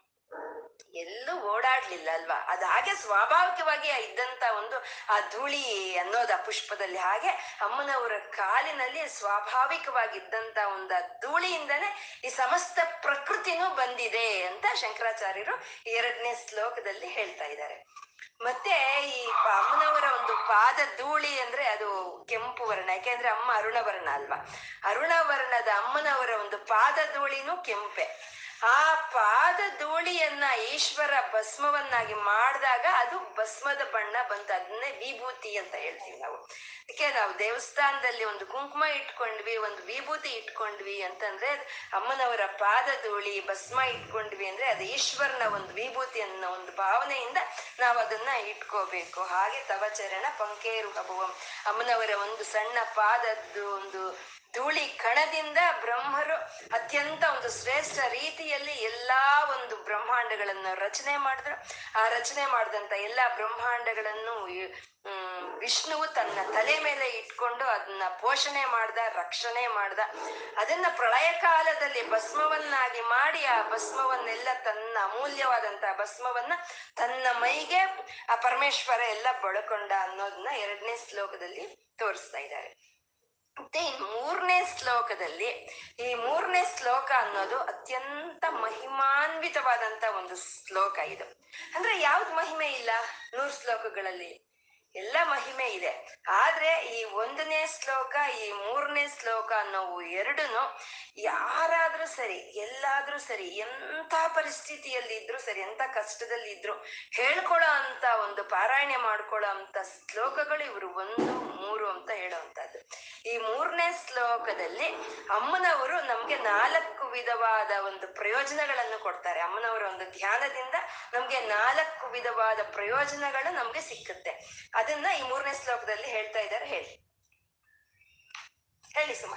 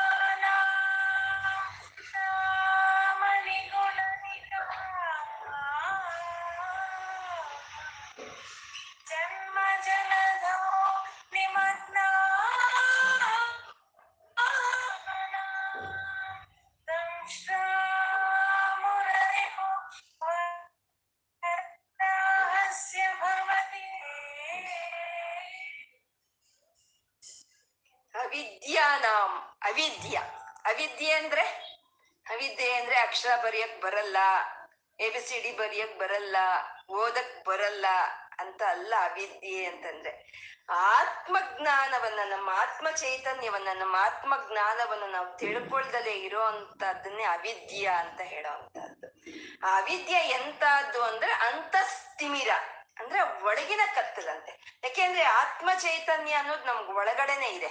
ಆ ಚೈತನ್ಯವನ್ನು ನಾವು ತಿಳ್ಕೊಳ್ತಾ ಇಲ್ಲ ಹಾಗೆ ಅಂತಂದ್ರೆ ಅದು ಅಂತಸ್ತಿಮಿರ ಅದು ಒಳಗಡೆ ಕತ್ತಲಂತೆ, ಅದು ಅಂತಸ್ತಿಮಿರ ಆ ವಿದ್ಯೆ, ಆ ಬ್ರಹ್ಮ ತತ್ವವನ್ನು ನಾವು ಅರ್ಥ ಮಾಡ್ಕೊಳ್ದಲೆ ಹೋಗುವಂತ ಒಂದು ಅವಿದ್ಯೆ ಅನ್ನೋದು ನಮ್ಮ ಒಳಗಿನ ಒಂದು ಕತ್ತಲದು ಅದು ಅಂತಸ್ತಿಮಿರ ಆ ಅಂತಸ್ತಿಮಿರವನ್ನು ದೂರ ಮಾಡೋ ಅಂತ ಒಂದು ಮಿಹಿರ ದ್ವೀಪ ನಗರಿ ಅಮ್ಮ ಮಿಹಿರ ದ್ವೀಪ ನಗರಿ ಮಿಹಿರ ದ್ವೀಪ ನಗರಿ ಅಂದ್ರೆ ಮಿಹಿರ ದ್ವೀಪ ಅಂದ್ರೆ ಸೂರ್ಯ ಹುಟ್ಟೋ ಅಂತ ಒಂದು ದ್ವೀಪ ಅಂತ. ಇದು ನಾವು ಸಮುದ್ರದ ಒಂದು ತೀರಕ್ಕೆ ಹೋಗಿ ನಾವಲ್ಲಿ ಕೂತ್ಕೊಂಡಾಗ ಅಲ್ಲಿ ನಮ್ಗೆ ಆ ಸೂರ್ಯೋದಯಕ್ಕೆ ಸೂರ್ಯ ಹುಟ್ಟಿ ಬರ್ತಾನಲ್ವ? ಹೇಗ್ ಕಾಣಿಸ್ತಾನೆ? ಸುತ್ತು ನೀರಿದೆ. ಆ ನೀರಿನ ಮಧ್ಯದಲ್ಲಿ ಒಂದು ಭೂಮಿ ಇದೆ. ಆ ಭೂಮಿ ಒಳಗಿಂದ ಸೂರ್ಯ ಹುಟ್ಟಿ ಬರ್ತಾ ಇದ್ದಾನೆ ಅನ್ನೋ ಹಾಗೆ ಕಾಣಿಸುತ್ತೆ ಅಲ್ವಾ ನಮ್ಗೆ? ಅಂದ್ರೆ ಆ ದ್ವೀಪ ಅನ್ನೋದು ಆ ಸೂರ್ಯ ಹುಟ್ಟೋದಕ್ಕೆ ಕಾರಣವಾಗಿರುವಂತಹದ್ದು. ಆ ಸೂರ್ಯ ಹುಟ್ಟಿ ಬರೋದಕ್ಕೆ ಕಾರಣವಾಗಿ ಒಂದು ಆಧಾರವಾಗಿರುವಂತಹದ್ದು ಆ ದ್ವೀಪ. ಹಾಗೆ ಅವಿದ್ಯೆ ಅನ್ನೋ ಒಂದು ಕತ್ತಲಲ್ಲಿ, ನಮ್ಮ ಒಳಗಡೆ ಅವಿದ್ಯೆ ಅನ್ನೋ ಒಂದು ಕತ್ತಲು ಇದೆ. ಆ ಕತ್ತಲನ್ನು ದೂರ ಮಾಡೋದಕ್ಕೆ ಅಮ್ಮ ಮಿಹಿರ ದ್ವೀಪ ನಗರಿ ಆ ಸೂರ್ಯನ ಒಂದು ದ್ವೀಪವಾಗಿ ನಮ್ಗೆ ಉದಯಿಸಿ ಬರ್ತಾಳಂತೆ ಅಮ್ಮ ಅಮ್ಮನವರ ಒಂದು ಧ್ಯಾನದಿಂದ. ನಮ್ಮಲ್ಲಿ ಅವಿದ್ಯೆ ಇದ್ದಾಗ, ಆ ವಿದ್ಯೆಯನ್ನ, ಅವಿದ್ಯೆಯನ್ನ ದೂರ ಮಾಡೋದಕ್ಕೋಸ್ಕರ ಆ ರೀತಿ ಒಂದು ಒಂದು ಸೂರ್ಯನ ದ್ವೀಪವಾಗಿ ಅಮ್ಮ ಬರ್ತಾಳೆ. ಅಂದ್ರೆ ದ್ವೀಪ ಹಾಗೆ ಅಂತಂದ್ರೆ ಅಲ್ಲಿ ಏನು ಒಂದು ಸೂರ್ಯ ಬರೋದಿಲ್ಲ. ಎಷ್ಟೋ ಸೂರ್ಯಗಳು ಬರ್ತಾರೆ ಆ ದ್ವೀಪದಲ್ಲಿ ಅಲ್ಲಿ ಅದನ್ನೇ ಉದ್ಯದ್ಭಾನು ಸಹಸ್ರಾಭ ಅಂತ ಹೇಳಿರುವಂತದ್ದು ಲಲಿತಾ ಸಹಸ್ರನಾಮದಲ್ಲಿ ಉದ್ಯದ್ಭಾನು ಸಹಸ್ರಾಭ ಅಂತ ಹೇಳಿದ್ರಲ್ವ? ಹಾಗೆ ಅನೇಕವಾದಂತ ಒಂದು ಸೂರ್ಯಗಳು ಹುಟ್ಟಿ ಬರುವಂತ ಒಂದು ದ್ವೀಪವಾಗಿ ಅಮ್ಮ ಬರ್ತಾಳೆ ಅಂತ. ಅಂದ್ರೆ ಈ ಅವಿದ್ಯೆಯನ್ನು, ಕತ್ತಲನ್ನು ತೆಗೆಯೋದಕ್ಕೋಸ್ಕರ ಅಮ್ಮ ಆ ರೀತಿ ಒಂದು ದ್ವೀಪವಾಗಿ ಬರ್ಬೇಕಾ, ಹಾಗೆ ಅಂತಂದ್ರೆ ಹೌದು, ಆಚೆ ಇರೋಂತ ಒಂದು ಒಂದು ಕತ್ತಲನ್ನಾದ್ರೆ ಅದನ್ನ ತೆಗೆಯೋದಕ್ಕೋಸ್ಕರ ಒಂದು ಸೂರ್ಯನ್ ಸಾಕು. ಒಂದು ಸೂರ್ಯನ ಸಾಕು. ಅದೇ, ಆ ಒಂದು ಸೂರ್ಯ ಒಂದು ಸಲಿ ಹುಟ್ಟ, ಹುಟ್ಟದ ಹಾಗೆ ಅಂತ ಅಂದ್ರೆ ಈ ಭೂಮಿ ಮೇಲೆ ಆಗ್ಬೋದು, ಒಂದು ಬುಧ ಗ್ರಹದಲ್ಲಾಗ್ಬೋದು ಒಂದು ಚಂದ್ರಗ್ರಹದಲ್ಲಾಗ್ಬೋದು ಒಂದು ಒಂದು ಏನ್ ಹೇಳ್ತೀವಿ, ಎಲ್ಲ ಸೂರ್ಯಮಂಡಲದಲ್ಲಿ ಇರೋಂತ ಎಲ್ಲಾ ಗ್ರಹಗಳಲ್ಲೂ ಇರೋ ಅಂತ ಒಂದು ಕತ್ತಲು ಒಂದೇ ಸರಿ ಹೊರಟೋಗುತ್ತೆ ಆ ಸೂರ್ಯ ಅನ್ನೋದು ಬಂದ್ಬಿಟ್ರೆ. ಆದ್ರೆ ಇದು ಅಂತ ಸ್ಥಿಮಿರ ಇದು ನಮ್ಮ ಒಳಗಡೆ ಇರೋ ಅಂತ ಒಂದು ಕತ್ತಲು. ಇದು ಎಷ್ಟೋ ವರ್ಷ ವರ್ಷ ವರ್ಷ, ವರ್ಷಗಳಿಂದ ಬರ್ತಾ ಇರುವಂತ ಒಂದು ಕತ್ತಲು. ಈ ಕತ್ತಲು ಹೋಗ್ಬೇಕು ಅಂದ್ರೆ ಅಮ್ಮ ಹಾಗೆ ಆ ಸೂ ಸಾವಿರಾರು ಸೂರ್ಯಗಳನ್ನ ಹಾಕೊಂಡು ಅಮ್ಮ ಅಲ್ಲಿ ಉದ್ಭವವಾಗ್ಬೇಕು. ಅಲ್ಲಿ ಉದ್ಭವವಾದ್ರೆ ಆವಾಗ ಅಲ್ಲಿ ನಮ್ಮಲ್ಲಿ ಇರೋಂತ ಒಂದು ಅವಿದ್ಯೆ ಅನ್ನೋದು ಹೊರಟೋಗುತ್ತೆ, ಅಜ್ಞಾನ ಅನ್ನೋದು ಹೊರಟೋಗುತ್ತೆ. ಅಜ್ಞಾನ ಹೊರಟೋಯ್ತು ಅಂದ್ರೆ ಇನ್ನ ಜ್ಞಾನವೇ ಬರುವಂತದ್ದು ಅಲ್ವಾ? ಒಂದು ದೀಪ ಅನ್ನೋದು ಒಂದು ಬೆಳಗಿಸ್ ಬೆಳಗಿಸಿ ಕೊಟ್ಟು ಬಂತು ಅಂತಂದ್ರೆ ಅದು ಬರುವಂತಹದ್ದು ಅಲ್ಲಿನ ಕತ್ತಲು ಹೊರಟೋಗಿ ಅಲ್ಲಿ ಬೆಳಕೆ ಬರುತ್ತೆ ಅಲ್ವಾ? ದೀಪ ನಾನು ಬಂದಿದ್ದೀನಿ, ದೀಪ ನಾನು ಬಂದಿದ್ದೀನಿ, ನೀನು ಕತ್ತಲು ಹೋಗು ಅಂತ ಏನು ದೀಪ ಹೇಳೋದಿಲ್ಲ. ಆ ದೀಪ ಬಂದ ತಕ್ಷಣ ಅದು ಆ ಕತ್ತಲು ಹಾಗೆ ಹೊರಟೋಗುತ್ತೆ ಅಲ್ವಾ? ಆ ರೀತಿ ಅಮ್ಮ ಮಿಹಿರ ದ್ವೀಪ ನಗರಿ, ಆ ದ್ವೀಪವನ್ನ ಒಂದು ನೂರಾರು, ಸಾವಿರಾರು ಸೂರ್ಯಗಳನ್ನು ಹುಟ್ಟೋದಕ್ಕೂ ಕಾರಣವಾಗಿರುವಂತ ಒಂದು ದ್ವೀಪವಾಗಿ ಅಮ್ಮ ನಮ್ಮ ಹೃದಯದಲ್ಲಿ ಜನಿಸ್ತಾಳೆ. ಯಾವಾಗ? ನಮ್ಗೆ ಅವಿದ್ಯೆ ಅನ್ನೋದು ಇದ್ದಾಗ, ನಾವು ಆತ್ಮತತ್ವವನ್ನು ತಿಳ್ಕೊಳ್ದಲೇ ಹೋದಾಗ. ಆತ್ಮತತ್ವವನ್ನು ನಾವು ತಿಳ್ಕೊಳ್ಳದೆ ಹೋಗುವಂತದ್ದೇ ಅವಿದ್ಯೆ ಅಂತ ಹೇಳೋದು. ಆತ್ಮತತ್ವವನ್ನು ತಿಳ್ಕೊಳ್ಳೋದೇ ವಿದ್ಯೆ ಅಂತ ಹೇಳ್ತಾರೆ ಅಲ್ವಾ? ಅದೇ ಅಂದ್ರೆ ಜ್ಞಾನ. ಪರಶುರಾಮರು ಕೇಳ್ತಾರಂತೆ ಇವ್ರನ್ನ, ದಕ್ಷಿಣ ದತ್ತಾತ್ರೇಯರನ್ನ, ಅಮ್ಮನವ್ರನ್ನ ಹೇಗೆ ಗುರುತಿಸೋದು ನಾವು? ಹಾಗೆ ಅಂತ ಅಂದ್ರೆ ನಾವೇನ್ ಅನ್ಕೊಳ್ತೀವಿ? ಭಗವಂತ ಅಂದ್ರೆ ಜ್ಞಾನ ಅನ್ಕೊಳ್ತೀವಿ ಅಲ್ವಾ? ಜ್ಞಾನನೇ ಭಗವಂತ ಅನ್ಕೊಳ್ತೀವಿ. ಭಗವಂತ ಅಂದ್ರೆ ಅಮ್ಮ ಅಂದ್ರೆ ಜ್ಞಾನ ಅಲ್ಲ. ನಾವು ಎಲ್ಲವನ್ನು ಯಾವ್ದ್ರಿಂದ ನಾವು ತಿಳ್ಕೊಳ್ತಾ ಇದೀವೋ, ಎಲ್ಲವೂ ಯಾವ್ದು ಇರೋದ್ರಿಂದ ನಾವು ತಿಳ್ಕೊಳ್ತಾ ಇದೀವೋ ಅದು ಅಮ್ಮ ಅಂತ ಹೇಳೋದು ಅದನ್ನೇ ಚಿಚ್ಚಕ್ತಿ ಚೇತನಾ ರೂಪ ಅಂತ ಹೇಳ್ಕೊಂಡಿದ್ವಿ.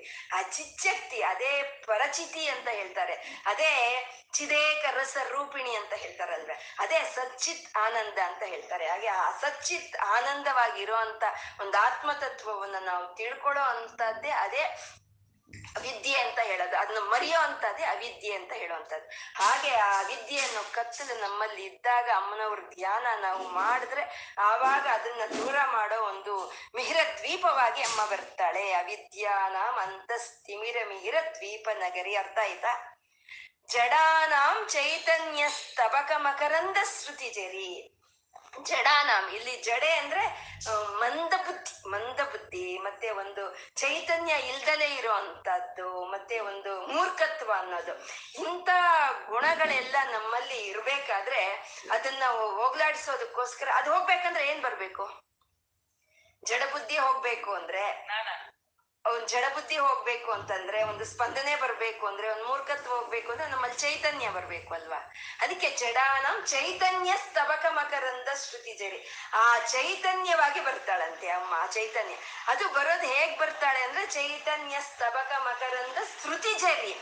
ಅಂದ್ರೆ ಪ್ರವಾಹವಾಗಿ ಬರ್ತಾಳೆ ಪ್ರವಾಹವಾಗಿ ಬರ್ತಾಳೆ. ಶ್ರುತಿ ಜರಿ ಜರಿ ಅಂದ್ರೆ ನಾವು ಇವಾಗ ವಾಟರ್ ಫಾಲ್ಸ್ ಹೇಳ್ತೀವಲ್ವಾ? ವಾಟರ್ ಫಾಲ್ಸ್ ಒಂದು ಜರಿ ಬರ್ತಾ ಇರುತ್ತೆ.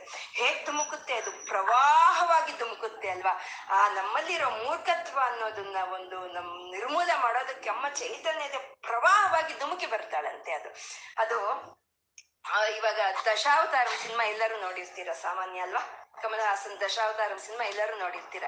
ಅದರಲ್ಲಿ ಏನಾಗುತ್ತೆ? ಕೊನೆಯಲ್ಲಿ ಆ ವೈರಾಣು ಅನ್ನೋದು ಒಂದು ಎಸ್ಕೇಪ್ ಆಗ್ಬಿಡುತ್ತೆ.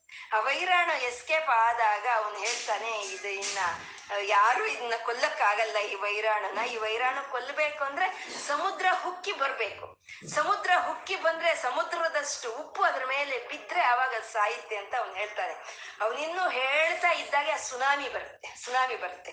ಆ ಸುನಾಮಿ ಬಂದು ಆ ವೈರಾಣುವನ್ನ ಸಾಯಿಸುತ್ತಲ್ಲ. ಅದನ್ನೇ ಅಲ್ವಾ ಚೈತನ್ಯ ಪ್ರವಾಹ ಅಂತ ಹೇಳೋದು? ಚೈತನ್ಯ ಪ್ರವಾಹ, ಆ ಪ್ರವಾಹವಾಗಿ ನಮ್ಮಲ್ಲಿ ಆ ಜನಬುದ್ಧಿ ಅನ್ನೋದು, ಆ ಮೂರ್ಖತ್ವ ಅನ್ನೋದು ಇದ್ದಾಗ, ಆ ಸ್ಪಂದನೆ ಇಲ್ದಲೆ ಇರೋವಾಗ ಅಮ್ಮ ನಮ್ಗೆ ಆ ಚೈತನ್ಯ ಒಂದು ಪ್ರವಾಹವಾಗಿ ಬರ್ತಾಳೆ. ಅದೇ ಚೈತನ್ಯ ಸ್ತಬಕ ಮಕರಂದ ಶ್ರುತಿ ಜರಿ. ಇಲ್ಲಿ ಶ್ರುತಿ ಜರಿ ಅಂತ ಹೇಳ್ಬೇಕು ನಾವು. ಶ್ರುತಿ ಜರಿ ಅಂತ ಹೇಳ್ಬಾರ್ದು. ಶ್ರುತಿ ಅಂದ್ರೆ ವೇದಗಳಾಗುತ್ತೆ. ಇದು ಶ್ರುತಿ ಜರಿ. ಶ್ರುತಿ ಅಂತಂದ್ರೆ ಜ್ಞಾನಾನಂದ ಪ್ರವಾಹವನ್ನೇ ಶ್ರುತಿ ಜರಿ ಅಂತ ಹೇಳೋದು. ನಾವು ಸುಧಾ ಸ್ಮೃತಿ ಅಂತ ಹೇಳ್ಕೊಳ್ತೀವಲ್ವಾ ಲಲಿತ ಸಹಸ್ರನಾಮದಲ್ಲಿ. ಆ ಜ್ಞಾನಂದ, ಜ್ಞಾನಾನಂದ ಪ್ರವಾಹವೇ ಅದೇ ಸುಧಾ ಶ್ರುತಿ ಅಂತ ಹೇಳೋದು. ಅದು ಏಕೆ ಹೇಳ್ತಾ ಇದ್ದೀರಾ? ಅದು ಅದೇ ಒಂದು ಜ್ಞಾನಾನಂದ ಪ್ರವಾಹ ಅಂದ್ರೆ ಇಲ್ಲಿ ಏನ್ ಹೇಳ್ತಾ ಇದ್ದಾರೆ? ಸ್ತಬಕ ಮಕರಂದ ಶ್ರುತಿ ಜರಿ ಅಂದ್ರು ಮಕರಂದ ಅಂದ್ರೆ ಜೇನು. ಅಲ್ವಾ? ಜೇನು ಜೇನು ಅಂದ್ರೆ ಆನಂದ. ಸ್ತಬಕ ಸ್ತಬಕ ಅಂದ್ರೆ ಹೂವು. ಹೂವು ಹೂವು ಯಾವಾಗ್ಲೂ ಸ್ತಬಕ ಅಂತಂದ್ರೆ ಬೊಕೆ ಅಂತೀವಲ್ವ ನಾವು? ಹೂವು ಗೊಂಚಲನ್ನ ಸ್ತಬಕ ಅಂತ ಹೇಳ್ತಾರೆ. ನೋಡಿ ಈ ಸಂಸ್ಕೃತದಿಂದನೇ ಎಲ್ಲಾ ಭಾಷೆಗಳು ಬಂದಿರೋ ಅಂತದ್ದು ಅಲ್ವಾ? ಇಲ್ಲಿ ಸ್ತಬಕ ಅಂದ್ರೆ ಅಲ್ಲಿ ಬೊಕೆ ಅಂದ್ರು. ಅಂದ್ರೆ ಈ ಸ್ತಬಕದಿಂದಾನೇ ಆ ಬೊಕೆ ಬಂದಿರೋ ಅಂತದ್ದು ಅಂತ ಕಾಣಿಸುತ್ತೆ ಅಲ್ವಾ? ಹಾಗೆ ಆ ಹೂವಿನ ಗೊಂಚಲಾಗಿ ಬರ್ತಾಳೆ ಅಮ್ಮ ಅಂದ್ರೆ. ಆ ಹೂವಿನ ಗೊಂಚಲು ಅನ್ನೋದು ಹೂವು ಅನ್ನೋದು ಯಾವಾಗ್ಲೂ ಜ್ಞಾನಕ್ಕೆ ಸಂಕೇತ, ಅಲ್ವಾ? ಸ್ತಬಕ ಮಕರಂದ ಅಂದ್ರೆ ಜ್ಞಾನ ಆನಂದ. ಆ ಜ್ಞಾನಾನಂದ ಶ್ರುತಿ ಜರಿ ಪ್ರವಾಹವಾಗಿ ಬರ್ತಾಳೆ ಅಮ್ಮ ಅಂತ ಅಂದ್ರೆ ನಮ್ಮಲ್ಲಿ ಒಂದು ಜಡತ್ವ ಇದ್ದಾಗ, ನಮ್ಮಲ್ಲಿ ಒಂದು ಮೂರ್ಖತ್ವ ಇದ್ದಾಗ, ನಮ್ಮಲ್ಲಿ ಒಂದು ಸ್ಪಂದನೆ ಇಲ್ದಲೆ ಇರೋವಾಗ ಆ ಜಡತ್ವವನ್ನ ಹೋಗಲಾಡಿಸಿ ನಮ್ಮಲ್ಲಿ ಒಂದು ಸ್ಪಂದನೆಯನ್ನು ತರುವಂತ ಒಂದು ಪ್ರವಾಹ, ಚೈತನ್ಯ ಪ್ರವಾಹವಾಗಿ ಬರ್ತಾಳೆ ಅಮ್ಮ. ಇದೇ ಅಲ್ವಾ ಕುರಿ ಕಾಯಿ ಅವನು ಅಲ್ಲಿ ಒಂದು ಅವನು ಧ್ಯಾನದಿಂದ ಅಮ್ಮ ಚೈತನ್ಯ ಪ್ರವಾಹವಾಗಿ ಸ್ತಬಕ ಮಕರಂದ ಶ್ರುತಿ ಜರಿಯಾಗಿ ಅಮ್ಮ ಅಲ್ಲಿ ಬಂದಿದ್ದಕ್ಕೆ ಅಲ್ವಾ ಅವನು ಮಹಾಕವಿ ಕಾಳಿದಾಸ ಆಗಿದ್ದು ಅಲ್ವಾ? ಇದನ್ನೇ ಚೈತನ್ಯ ಪ್ರವಾಹ ಅಂತ ಹೇಳೋ ಅಂತದ್ದು ಹಾಗೆ ಜಡಾನಾಂ ಚೈತನ್ಯ ಸ್ತಬಕ ಮಕರಂದ ಶ್ರುತಿ ಜರಿ. ದರಿದ್ರಾಣಾಂ ಚಿಂತಾಮಣಿ ಗುಣನಿಕ. ದರಿದ್ರಾಣಂ ದರಿದ್ರ ದರಿದ್ರ ಅನ್ನೋದು ಇರ್ಬೇಕಾದ್ರೆ ಚಿಂತಾಮಣಿಯಾಗೆ ಬರ್ತಾಳಂತೆ ಅಮ್ಮ. ಒಂದು ಚಿಂತಾಮಣಿ ಇದ್ರೆ ಏನು ಬೇಕಾದ್ರೂ ಕೊಡುತ್ತೆ ನಮ್ಗೆ ಅಲ್ವಾ? ಅಂತ ಚಿಂತಾಮಣಿಯಾಗಿ ಬರ್ತಾಳಂತೆ ನಮ್ಮಲ್ಲಿರೋ ದರಿದ್ರಗಳನ್ನ ಅಮ್ಮ ನಮ್ಮಿಂದ ಅದನ್ನ ದೂರ ಮಾಡೋದಕ್ಕೋಸ್ಕರ. ಚಿಂತಾಮಣಿ ಗುಣನಿಕ ಅಂತ ಹೇಳ್ತಾ ಇದ್ದಾರೆ ಇಲ್ಲಿ. ಗುಣನಿಕ ಅಂತ ಅಂದ್ರೆ ವರ್ಸೆ ಅಂತ. ಅಂದ್ರೆ ಒಂದು ಚಿಂತಾಮಣಿ ಮಾಲೆ. ಒಂದು ಮಾಲೆಯಲ್ಲ, ಚಿಂತಾಮಣಿಗಳನ್ನೆಲ್ಲ ಮಾಲೆಯನ್ನಾಗಿ ಮಾಡ್ಕೊಂಡು ಬರ್ತಾಳಂತೆ. ಅಮ್ಮ, ನಮ್ಮಲ್ಲಿ ಒಂದು ದರಿದ್ರ ಅನ್ನೋದು ಇರ್ಬೇಕಾದ್ರೆ, ಅಮ್ಮನವ್ರ ಧ್ಯಾನ ಅಂತ ನಾವು ಮಾಡ್ಬೇಕಾದ್ರೆ, ಆ ದರಿದ್ರವನ್ನು ಹೋಗ್ಲಾಡಿಸೋದಕ್ಕೋಸ್ಕರ ಅಮ್ಮ ಚಿಂತಾಮಣಿಗಳನ್ನೆಲ್ಲ ಮಾಲೆಯಾಗಿ ಹಾಕೊಂಡು ಬರ್ತಾಳೆ. ಯಾಕೆಂದ್ರೆ ಒಂದು ಚಿಂತಾಮಣಿ ಆದ್ರೆ ಆ ದರಿದ್ರ ಹೋಗುತ್ತೋ ಇಲ್ವೋ? ಅದು ಹೋಗ್ಲೇಬೇಕು ಅಷ್ಟೇ. ಆ ಒಂದ್ ಹೋಗ್ದಲೇ ಇದ್ರೆ ಏನ್ ಮಾಡೋದು? ಇವಾಗ ನಮ್ಗೆ ಒಂದು ತಲೆನೋವು ಇರುತ್ತೆ ಅಂತ ಇಟ್ಕೊಳ್ಳಿ, ಅದೊಂದು ದರಿದ್ರನೇ. ಆ ತಲೆನೋವು ಅನ್ನೋ ಒಂದು ಆ ದರಿದ್ರ ನಮ್ಗಿದ್ದಾಗ ನಾವೇನ್ ಮಾಡ್ತೀವಿ? ಅದು ಹೋಗ್ಲೇಬೇಕು ಅನ್ನೋದು ನಮ್ಗಿದ್ರೆ ಒಂದ್ ಮಾತ್ರೆ ತಗೊಳ್ತೀವಿ. ಒಂದು ವಿಕ್ಸ್ ಹಚ್ಕೊಳ್ತೀವಿ ಒಂದು ಕಷಾಯ ಕುಡಿತೀವಿ, ಒಂದು ಸ್ಟೀಮ್ ತಗೊಳ್ತೀವಿ, ಎಲ್ಲ ಮಾಡ್ತೀವಿ. ಒಂದು ಬಿಸಿ ಬಿಸಿ ಕಾಫಿ ಕುಡಿತೀವಿ, ಎಲ್ಲ ಮಾಡ್ತೀವಿ. ಯಾಕೆಂದ್ರೆ ಯಾವ್ದಾದ್ರೂ ಒಂದ್ರಿಂದ ಸರಿ ಆ ತಲೆನೋವು ಹೋಗ್ಲಿ ಅಂತ, ಅಲ್ವಾ? ಹಾಗೆ ಆ ದರಿದ್ರ ಅನ್ನೋದು ಯಾವ್ದಾದ್ರಿಂದ ಸರಿ ಹೋಗ್ಲೇಬೇಕು ಅಂತ ಹೇಳಿ ಅಮ್ಮ, ಆ ಚಿಂತಾಮಣಿ ಗುಣನಿಕ, ಚಿಂತಾಮಣಿಗಳ ವರಸೆಯನ್ನೆಲ್ಲ ಹಾಕೊಂಡು ಮಾಲೆಯನ್ನ ಹಾಕೊಂಡು ಬರ್ತಾಳಂತೆ. ಯಾಕೆಂದ್ರೆ ದರಿದ್ರಗಳು ಅನ್ನೋದು ಎಷ್ಟೋ ರೀತಿ ಇರುತ್ತೆ. ಅನ್ನ ಇಲ್ಲ ಅಂದ್ರೆ ಅನ್ನ ದರಿದ್ರ ಮತ್ತೆ ಆರೋಗ್ಯ ಇಲ್ಲ ಅಂದ್ರೆ ಆರೋಗ್ಯ ದರಿದ್ರ, ಮತ್ತೆ ಜ್ಞಾನ ಇಲ್ಲ ಅಂದ್ರೆ ಜ್ಞಾನ ದರಿದ್ರ ಆ ಧನ ಇಲ್ಲ ಅಂದ್ರೆ ಧನ ದರಿದ್ರ ಇಷ್ಟಕ್ಕೂ ಇಲ್ದನೆ ಇರೋದಲ್ವಂತೆ ದರಿದ್ರ ಅನ್ನೋದು. ಯಾವಾಗ್ಲೂ ಇಲ್ಲ ಇಲ್ಲ ಇಲ್ಲ ಅಂತ ನಾವು ಹೇಳ್ತಾ ಇರ್ತೀವಲ್ಲ, ಅದು ದರಿದ್ರ. ಅದೇ ದರಿದ್ರ ಅಂತ. ಅಂತ ದರಿದ್ರಗಳನ್ನ ಹೋಗಲಾಡಿಸೋದಕ್ಕೋಸ್ಕರ ಅಮ್ಮನವರು ಆ ಒಂದು ಚಿಂತಾಮಣಿಗೆ ಗುಣನಿಕ ಅಂತ ಮಾಲೆಯಾಗಿ ಬರ್ತಾ ಇದ್ದಾಳೆ. ದರಿದ್ರಾಣಾಂ ಚಿಂತಾಮಣಿ ಗುಣನಿಕ ಅಂತ. ಮತ್ತೆ ಇಲ್ಲಿ ಚಿಂತಾಮಣಿ ಅಂತಂದ್ರೆ ಚಿಂತನೆ ಮಾಡಿದ್ದನ್ನು ಕೊಡೋ ಅಂತ ಮಣಿ ಅಂತ. ನಾವೇನು ಚಿಂತನೆಯನ್ನು ಮಾಡ್ತೀವೋ ಅದನ್ನು ಕೊಡೋ ಅಂತ ಮಂತ್ರ. ಮಣಿ ಅಂದ್ರೆ ಮಂತ್ರ ಅಂತ. ಅಂದ್ರೆ ಚಿಂತಾಮಣಿ ಗುಣನಿಕ ಅಂದ್ರೆ ಇವಾಗ ಇಲ್ಲಿ ಜಪಮಾಲೆ ಆಯ್ತು. ಜಪಮಾಲೆ ಆಯ್ತಲ್ವಾ? ಆ ಜಪಮಾಲೆಯನ್ನು ಹಿಡಿದು ನಾವು ಆ ಚಿಂತನೆ ಅನ್ನೋದು ಮಾಡ್ತಾ ಇದ್ರೆ, ಆ ನಮಗ್ ಬೇಕಾಗಿರೋದನ್ನು ಕೊಟ್ಟು ಎಲ್ಲಾ ದರಿದ್ರಗಳನ್ನು ನಮ್ಮಿಂದ ದೂರ ಮಾಡೋ ಅಂತ ಅಮ್ಮ ದರಿದ್ರಾಣಾಂ ಚಿಂತಾಮಣಿ ಗುಣನಿಕ ಜನ್ಮ ಜಲದೌ ಅಂದ್ರು. ಜನ್ಮ ಜನ್ಮ ಅಂದ್ರೆ ಜನ್ಮ ಮೃತ್ಯು ಜನ್ಮ ಮೃತ್ಯು ಜನ್ಮ ಮೃತ್ಯು ಇದೆ ಸಂಸಾರ. ಈ ಸಂಸಾರ ಅನ್ನೋದು ಅದು ಎಂತದು ಅಂತಂದ್ರೆ ಜಲದೌ ಅಂದ್ರೆ ಸಮುದ್ರ ಸಂಸಾರ ಸಮುದ್ರ, ಭವಸಾಗರ ಅಂತ ಹೇಳ್ತಾರಲ್ವಾ? ಹಾಗೆ ಸಮುದ್ರ, ಸಂಸಾರ ಸಾಗರ. ಜನ್ಮ ಜಲದವು, ನಿಮಗ್ನಾನಂ. ಅಂದ್ರೆ ನಿಮಗ್ನ ಅದರಲ್ಲೇ ಮುಳುಗೋಗಿರ್ತಾರೆ ಅಲ್ವಾ ಅದ್ರಲ್ಲೇ ಮುಳುಗೋಗಿರುವಂತವ್ರು ಜನ್ಮ ಜಲದವು, ನಿಮಗ್ನಾನಂ. ಸಂಸಾರ ಸಾಗರದಲ್ಲಿ ಮುಳುಗೋಗಿರೋ ಅಂತವ್ರಿಗೆ ದಂಸ್ರ ಮುರರಿಪು ವರಾಹಸ್ಯ ಭವತಿ.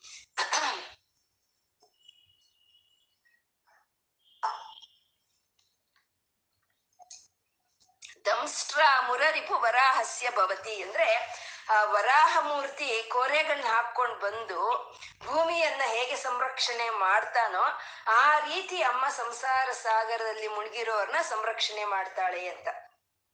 ಇದು ಹಿರಣ್ಯಾಕ್ಷ ಭೂಮಿಯನ್ನ ತಗೊಂಡೋಗಿ ಸಮುದ್ರದಲ್ಲಿ ಬಿಸಾಕ್ಬಿಡ್ತಾನೆ. ಬಿಸಾಕ್ದಾಗ ಅದು ಯಾರಿಗೂ ತಿಳಿಯಲ್ಲ, ಅದು ಎಲ್ಲಿದೆ ಅಂತ ಬ್ರಹ್ಮದೇವ್ರಿಗೂ ತಿಳಿಯಲ್ಲ. ನಾವ್ ಅದೇ ಹೇಳ್ತೀವಲ್ವಾ, ಏನಾದ್ರೂ ಬಚ್ಚಿಟ್ಬಿಟ್ರೆ ಬ್ರಹ್ಮದೇವ್ರಿಗೂ ತಿಳ್ಕೊಳಕ್ಕಾಗಲ್ಲ ಅಂತ ನಾವ್ ಹೇಳ್ತೀವಲ್ವಾ? ಹಾಗೆ ಅವನು ಆ ಭೂಮಿಯಲ್ಲಿ ತಗೋ, ಭೂಮಿಯನ್ನ ತಗೊಂಡೋಗಿ ಸಮುದ್ರದಲ್ಲಿ ಬಿಸಾಕಿದ್ರೆ ಅದ್ ಬ್ರಹ್ಮದೇವ್ರಿಗೂ ತಿಳಿಲಿಲ್ವಂತೆ. ಅದು ಆದ್ರೆ ಆ ವರಾಹ ಮೂರ್ತಿಗ್ ಗೊತ್ತಾಯ್ತಂತೆ, ಆ ವರಾಹ ಮೂರ್ತಿಗ್ ತಿಳಿತು, ಅದು ಎಲ್ಲಿದೆ ಅಂತ. ಅವನು ಬಂದು ಅವನ ಕೋರೆಗಳಿಂದ ಆ ಭೂಮಿಯನ್ನ ತೆಗೆದು, ಅವನ ಆ ಭೂಮಿ ಅದ್ರ ಕಕ್ಷೆ ಇಲ್ಲದೆ ಇಟ್ನಂತೆ. ವರಾಹ ಮೂರ್ತಿಗೆ ಅಂದ್ರೆ ಯಾವ ವರಾಹ ಮೂರ್ತಿ ಅವನು ಯಾವ ವರಾಹ ಮೂರ್ತಿಗಾಗಿ ತಿಳಿದಿದ್ದು ಅಂದ್ರೆ ಮುರರಿಪು ಮುರರಿಪು ವರಾಹಸ್ಯ ಭವತಿ ಅಂದ್ರೆ ಮುರರಿಪು ಅಂತಂದ್ರೆ ಮುರ ಅನ್ನೋ ಒಂದು ರಾಕ್ಷಸನ ಸಂಹಾರ ಮಾಡಿದಂತ ವಿಷ್ಣುವನ್ಗೆ ಮುರರಿಪು ಅಂತ ಹೇಳೋದು. ಅಂದ್ರೆ ಆ ವಿಷ್ಣು ಮೂರ್ತಿ ಆ ವಿಷ್ಣು ಮೂರ್ತಿಯ ವರಾಹ ರೂಪದಲ್ಲಿ ಹೇಗೆ ಬಂದು ಆ ಭೂಮಿಯನ್ನ ಸಂರಕ್ಷಣೆ ಮಾಡಿದ್ನೋ ಆ ರೀತಿ ಸಂಸಾರ ಸಾಗದ, ಸಾಗರದಲ್ಲಿ ಮುಳುಗೋಗಿರುವಂತ ನಮ್ಮನ್ನೆಲ್ಲ ಕಾಪಾಡ್ತಾಳೆ ಅಮ್ಮ ಅಂತ ಇದೆ. ಸಂಸಾರ ಪಂಕ ನಿರ್ಮಗ್ನ ಸಮುದ್ರಣ ಪಂಡಿತ ಅಂತ ನಾವು ಹೇಳ್ಕೊಂಡಿರುವಂತ ಲಲಿತಾ ಸಹಸ್ರನಾಮ ನಾಮ ಯಾಕೆಂದ್ರೆ ಅದು ಆ ಸಾಗರ ಅನ್ನೋದು ಅದು ಸ್ವಚ್ಛವಾದಂತ ನೀರಲ್ಲ ಅದು. ಅದು ಪಂಕ. ಆ ಪಂಕ ಪಂಕ ಅಂದ್ರೆ ಅದು ಕೆಸರು. ಆ ಕೆಸರಲ್ಲಿ ಎಲ್ಲಿ ಹೋಗ್ತಾ ಇದ್ದೀವಿ ಏನ್ ಹೋಗ್ತಾ ಇದ್ದೀವಿ ಅಂತ ಯಾರಿಗೂ ತಿಳಿಯೋದಕ್ಕಾಗಲ್ಲ. ಅದು ಅಂತದು ಆ ಪಂಕ ಅದು. ಆ ಸಂಸಾರ ಪಂಕ ನಿರ್ಮಗ್ನ ಸಮುದ್ರನ ಪಂಡಿತ ಅಂತ ಕೆಸರಲ್ಲಿ ನಾವು ಮುಳುಗಿ ಹೋಗ್ತಾ ಇದ್ರೆ ನಮ್ಮನ್ನು ಕಾಪಾಡೋ ಅಂತ ಅಮ್ಮ ಅವಳು. ಇದನ್ನ ಸಂಸಾರ ಪಂಕ, ನಿರ್ಮಗ್ನ ಸಮುದ್ರನ ಪಂಡಿತ ಅಂತ ಹೇಳಿ ನಾವು ಹದಿನಾರು ಅಕ್ಷರಗಳನ್ನು ಒಂದೇ ನಾಮವಾಗಿ ಹೇಳ್ಕೋಬೇಕು. ಇದನ್ನ ಇದನ್ನ ಸ್ಪ್ಲಿಟ್ ಮಾಡಬಾರ್ದು. ಸಂಸಾರ ಪಂಕ, ನಿರ್ಮಗ್ನ ಸಮುದ್ರನ ಪಂಡಿತ ಅಂತ ಹೇಳ್ಬಾರ್ದು ನಾವು. ಅಂದ್ರೆ ಸಂಸಾರ ಪಂಕ ನಿರ್ಮಗ್ನ ಅಂದ್ರೆ ಏನರ್ಥ? ಸಂಸಾರದಲ್ಲಿ ಮುಳುಗೋಗಿದೀಯಾ ಅಂತ ಅರ್ಥ ಅಲ್ವಾ? ಕ್ಯಾ, ಸಂಸಾರದಲ್ಲಿ ಮುಳುಗೋಗಿರೋರ್ನ ಕಾಪಾಡೋ ಅಂತ ಪಂಡಿತಳು ಅಮ್ಮ ಸಂಸಾರ ಪಂಕ ನಿರ್ಮಗ್ನ, ಸಮುದ್ಧರಣ ಪಂಡಿತ. ಅದು ಜನ್ಮ ಜಲದವು ನಿಮಗ್ನಾನ. ಈ ಭವಸಾಗರದಲ್ಲಿ ಮುಳುಗೋಗಿರೋ ಅಂತವ್ರನ್ನ ಕಾಪಾಡೋಗೆ ಆ ವಿಷ್ಣು ಮೂರ್ತಿ ಹೇಗೆ ಕೋರೆಗಳಿಂದ ಕಾಪಾಡದ್ನ ಆ ರೀತಿ ಅಮ್ಮ ಕಾಪಾಡ್ತಾಳೆ ಅಂತ. ಇಲ್ಲಿ ವರ ವಾರಾಹಿ ದೇವಿಯನ್ನ ಹೇಳ್ತಾ ಇದ್ದಾರೆ ದಂಸ್ಟ್ರ ಮುರರಿಪು, ವರಾಹಸ್ಯ ಭವತಿ ಅಂದ್ರೆ ವಾರಾಹಿ ದೇವಿಯನ್ನ ಹೇಳ್ತಾ ಇದ್ದಾರೆ. ವಾರಾಹಿ ದೇವಿ ಪಂಚಮ ಅಂತ ನಾವು ಹೇಳ್ಕೊಂಡಿದೀವಿ ಅಲ್ವಾ? ಬ್ರಹ್ಮ, ವಿಷ್ಣು, ಮಹೇಶ್ವರ, ಆ, ಮತ್ತೆ ಕೌಮಾರ ವಾರಾಹಿ ಐದನೇದು. ಅಂದ್ರೆ ಈ ಪಂಚಕೃತ್ಯಗಳಲ್ಲಿ ಐದನೇದು ಯಾವುದು? ಸೃಷ್ಟಿ ಸೃಷ್ಟಿ, ಸ್ಥಿತಿ, ಲಯ, ತಿರೋಧಾನ, ಅನುಗ್ರಹ. ಅನುಗ್ರಹ ಅಂದ್ರೆ ಮೋಕ್ಷ. ಅಂದ್ರೆ ಮೋಕ್ಷ ಪ್ರದಾಯಿನಿ ವಾರಾಹಿ ದೇವಿ ಅಂದ್ರೆ ಮೋಕ್ಷ ಪ್ರದಾಯಿನಿ ಈ ಸಂಸಾರ ಪಂಕದಲ್ಲಿ ಮುಣಗಿ ಹೋಗಿರೋ ಅಂತವ್ರನ್ನ ಕಾಪಾಡಿ ಮೋಕ್ಷವನ್ನು ಕೊಡೋ ಅಂತ ಅಮ್ಮ ಅಂತ. ದಂಸ್ಟ್ರ ಮುರರಿಪು ವರಾಹಸ್ಯ ಭವತಿ ಅಂತ. ಎಷ್ಟು ಒಂದು ಈ ನಾಲ್ಕು ಪ್ರಯೋಜನಗಳನ್ನ ಇಲ್ಲಿ ಹೇಳ್ತಾ ಇದ್ದಾರೆ. ಈ ಮೊದಲನೇ ಇದು ಅವಿದ್ಯಾನಾಮಂತ ಸ್ಥಿಮಿರ ಮಿಹಿರ ದ್ವೀಪ ನಗರಿ ಅನ್ನೋದು ಒಂದು ಆತ್ಮ ಸಾಕ್ಷಾತ್ಕಾರವನ್ನು ತೋರಿಸುವಂತದ್ದು ಮತ್ತೆ ಈ ಕೊನೆಯದು ಆತ್ಮ ಸಾಕ್ಷಾತ್ಕಾರ ಆಯ್ತು ಅಂದ್ರೆ ಅವಾಗ ಸಿಕ್, ನಮ್ಗೆ ಸಿಕ್ಕೋದು ಮೋಕ್ಷವೇ. ಈ ಕೊನೆಯದು ಮೋಕ್ಷವನ್ನು ತೋರಿಸ್ತಾ ಇದ್ದಾರೆ. ಅಂದ್ರೆ ಮೊದಲನೆಯ, ಈ ಶ್ಲೋಕದ ಮೊದಲನೆಯ ಒಂದು ಚರಣದಲ್ಲಿ ಮತ್ತೆ ನಾಲ್ಕನೆಯ ಒಂದು ಪಾದದಲ್ಲಿ ಎರಡರಲ್ಲೂ ಪರಲೋಕಕ್ಕೆ ಬೇಕಾಗಿರುವಂತದನ್ನು ತೋರಿಸ್ತಾ ಇದ್ದಾರೆ. ಇನ್ನ ಎರಡು ಮೂರು ಪಾದಗಳಲ್ಲಿ, ಎರಡು ಮೂರು ಪಾದಗಳಲ್ಲಿ ಇಹಲೋಕಕ್ಕೆ ಬೇಕಾಗಿರುವಂತ ಒಂದು ಜ್ಞಾನವನ್ನು ಕೊಟ್ಟು, ಒಂದು ಜಡತ್ವವನ್ನು ತೆಗೆದು ಒಂದು, ಆ, ಏನ್ ಹೇಳ್ತೀವಿ ನಾವು, ಒಂದು ಒಂದು ದರಿದ್ರವನ್ನು ತೆಗೆದು ಈ ಇಹಲೋಕಕ್ಕೆ ಬೇಕಾಗಿರುವಂತ ಒಂದು ಭೋಗಗಳನ್ನ ಕೊಡ್ತಾ ಇದ್ದಾಳೆ ಅಂದ್ರೆ ಮೇಲಿನ ಲೋಕಕ್ಕೆ ಬೇಕಾಗಿರುವಂತ ಒಂದು ಮುಕ್ತಿಯನ್ನ ಈ ಲೋಕಕ್ಕೆ ಬೇಕಾಗಿರುವಂತ ಭೋಗಗಳನ್ನ ಸಂಪೂರ್ಣವಾಗಿ ಅಮ್ಮ ಕೊಡ್ತಾ ಇದ್ದಾಳೆ. ಇದೇ ಪುರುಷಾರ್ಥ ಪ್ರದಾಪೂರ್ಣ ಅನ್ನೋ ನಾಮ. ಪುರುಷಾರ್ಥಗಳನ್ನ, ಧರ್ಮಾರ್ಥ, ಕಾಮ, ಮೋಕ್ಷಗಳನ್ನ ನಾಲ್ಕು ಕೊಡೋ ಅಂತವಳು ಅಮ್ಮ ಲಲಿತಮ್ಮನೆ. ಅದೇ ಶ್ರೀವಿದ್ಯೆ ಅಂತ ಹೇಳೋ ಅಂತದ್ದಲ್ವಾ ಇವಾಗ ನಾವು ಬ್ರಹ್ಮದೇವರನ್ನ ಒಂದು ಧ್ಯಾನ ಮಾಡಿದ್ವಿ ಅಂತಂದ್ರೆ ಅವನು ನಮ್ಗೆ ಜ್ಞಾನವನ್ನು ಕೊಡ್ತಾನೆ. ವಿಷ್ಣುವನ್ನ ಧ್ಯಾನ ಮಾಡಿದ್ವಿ ಅಂದ್ರೆ ಅವನು ನಮಗೆ ಭೋಗಗಳನ್ನು ಕೊಡ್ತಾನೆ.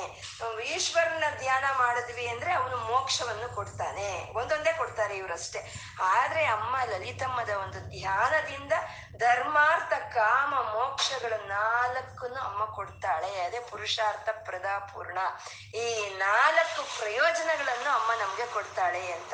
ಅಲ್ವಾ? ನಿಜ ಅಲ್ವಾ? ನಾವೆಂತ ಸಮಯದಲ್ಲಿದ್ರು ಈ ಶ್ಲೋಕ ನಾವು ಪಾರಾಯಣೆ ಮಾಡ್ಕೋಬೇಕಲ್ವಾ? ನಮ್ಗೆ ದರಿದ್ರ ಇರ್ಲಿ, ಚೈತನ್ಯ ಇಲ್ದಲೇ ಇರ್ಲಿ, ಈ ಲೋಕಕ್ಕೆ ಭೋಗಗಳು ಬೇಕಾಗಿರ್ಲಿ, ಏನ್ ಬೇಕಾಗಿದ್ರು ಅಮ್ಮನವ್ರ ಧ್ಯಾನವೇ ನಾವು ಮಾಡ್ಬೇಕಾಗಿರುವಂತ ಒಂದು ಶ್ಲೋಕ ಇದು ಅಲ್ವಾ?